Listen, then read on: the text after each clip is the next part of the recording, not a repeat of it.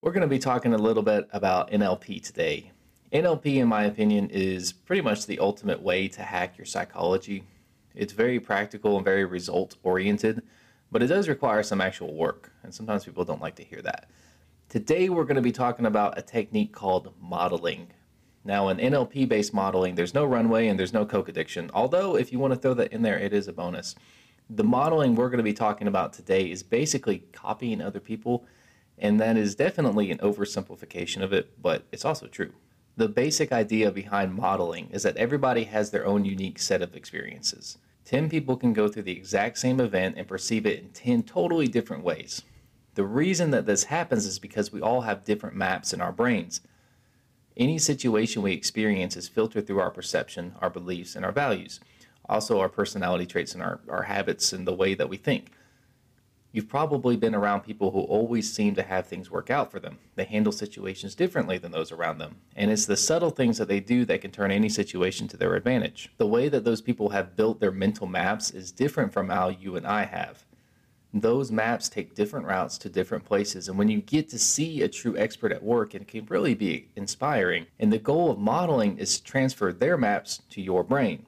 Remember that one of the most fundamental principles of NLP is that if one person can do it, anybody can do it. The actual act of modeling is something that can be quantified and taught as technique, but it's also something that we all have the innate ability to do. You may remember the last episode where we talked about mirror neurons, but in Teach Yourself Essential NLP by Steve Bavister, Bavister and uh, Amanda Vickers, they give a couple of really useful strategies. It's a fantastic book, by the way, too. They recommend starting off with simple behaviors like you find the language pattern of this person that you want to to model, to imitate, to learn from. Um, you, you, you start with things like their language patterns, their strategies, their beliefs, their values. If you can ask them questions about these things, that's great. If not, um, if it's somebody that you're maybe they're a role model, but it's like a celebrity, somebody that you can't get in touch with, just do your best to observe and to kind of pick up on that on your own. But ask yourself, what what does it look like their values and beliefs are? You'll want to pay very close attention to this person. You want to soak up as much as you can and let yourself step into their shoes for at least a couple minutes. You may feel a little bit awkward copying somebody at first, but remember that this is how we learned as kids. And there's nothing wrong with it. There's nothing wrong with training that same skill to perfection as adults. If you can ask questions, like I said, to help get inside their head, that's even better. But sometimes it's not possible, and you're just going to have to rely on your powers of observation. So just pick up everything that you can from them mimic their body language, their their attitude, and all the little mannerisms that they have, uh, and that they do without even noticing it. Sometimes people think that this is a superficial thing to do, but let's really look at why it works. Let's say that you want to be a great performer, so you start picking up on all the traits that your role model has, and you go beyond that, and you even imitate the way that they they talk about themselves and about their craft. What you're doing here is you're now building new maps in your brain. If you're new to this scene or whatever and you're not very confident, but you're learning confident language patterns, then you're actually developing the habits of confidence. If you speak poorly of yourself, then you're telling your unconscious that that's what your self image should be.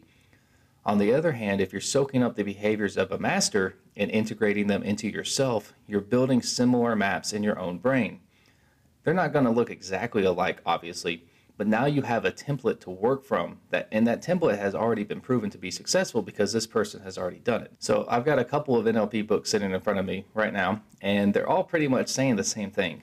Modeling is an innate human ability that we all do instinctively. The main difference between doing it as a child and as an adult is that now we're able to break it down into a science and now we can define the techniques that we use. We're not just doing it intuitively we can actually make a system out of it now, once we learn a skill, we want to internalize it, of course. Everybody wants to express themselves in their own unique way, and they, we want to be more than just like a walking imitation of those who went before us. The ultimate goal is to fully internalize those skills and behaviors to the point where we don't have to think about them anymore. Once you understand the rules, then you can start to break them.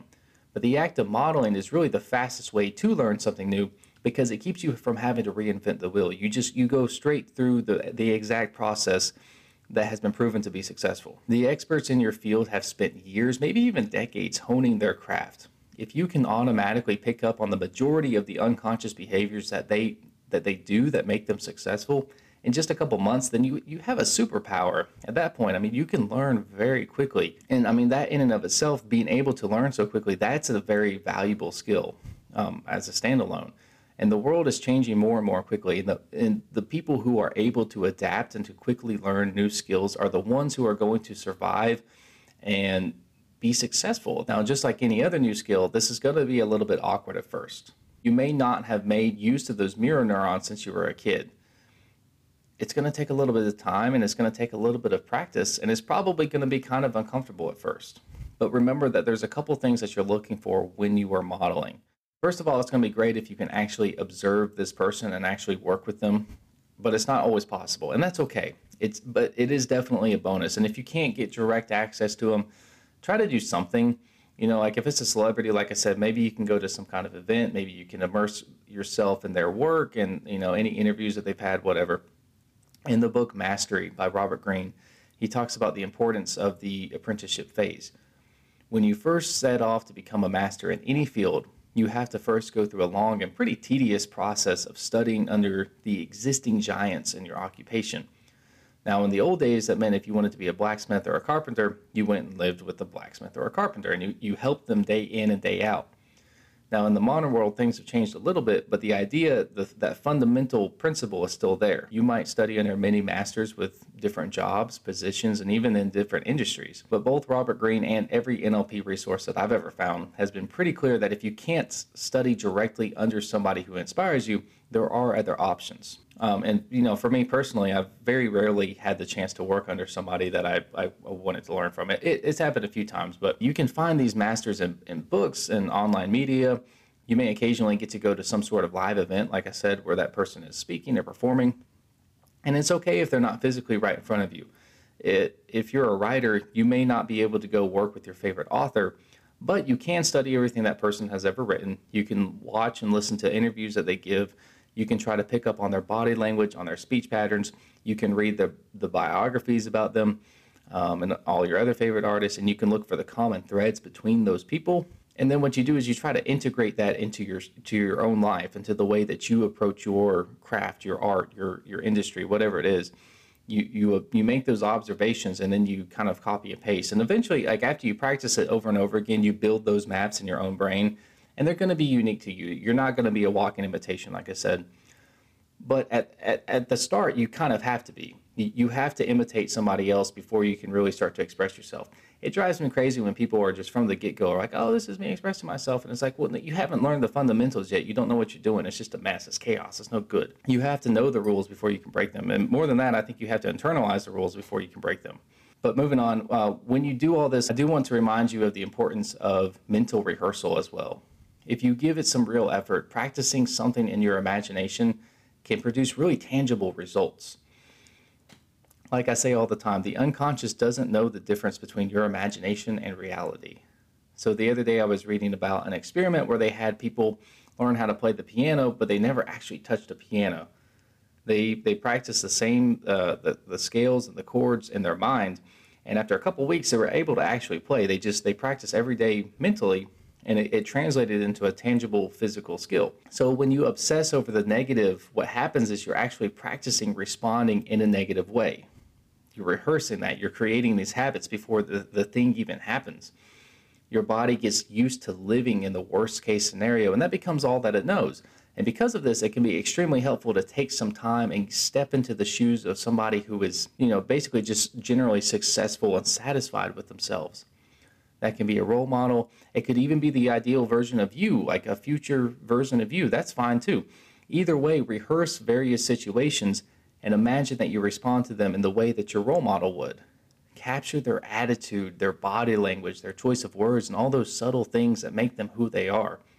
Integrate that into yourself. Step into their shoes feel what it's like to have total mastery over the situation and start building those same mental maps that they have in your own brain. This is NLP, so remember to pay close attention to the submodalities. So like turn when you when you're doing this these exercises, these visualizations, make sure that you turn the brightness up on that mental image.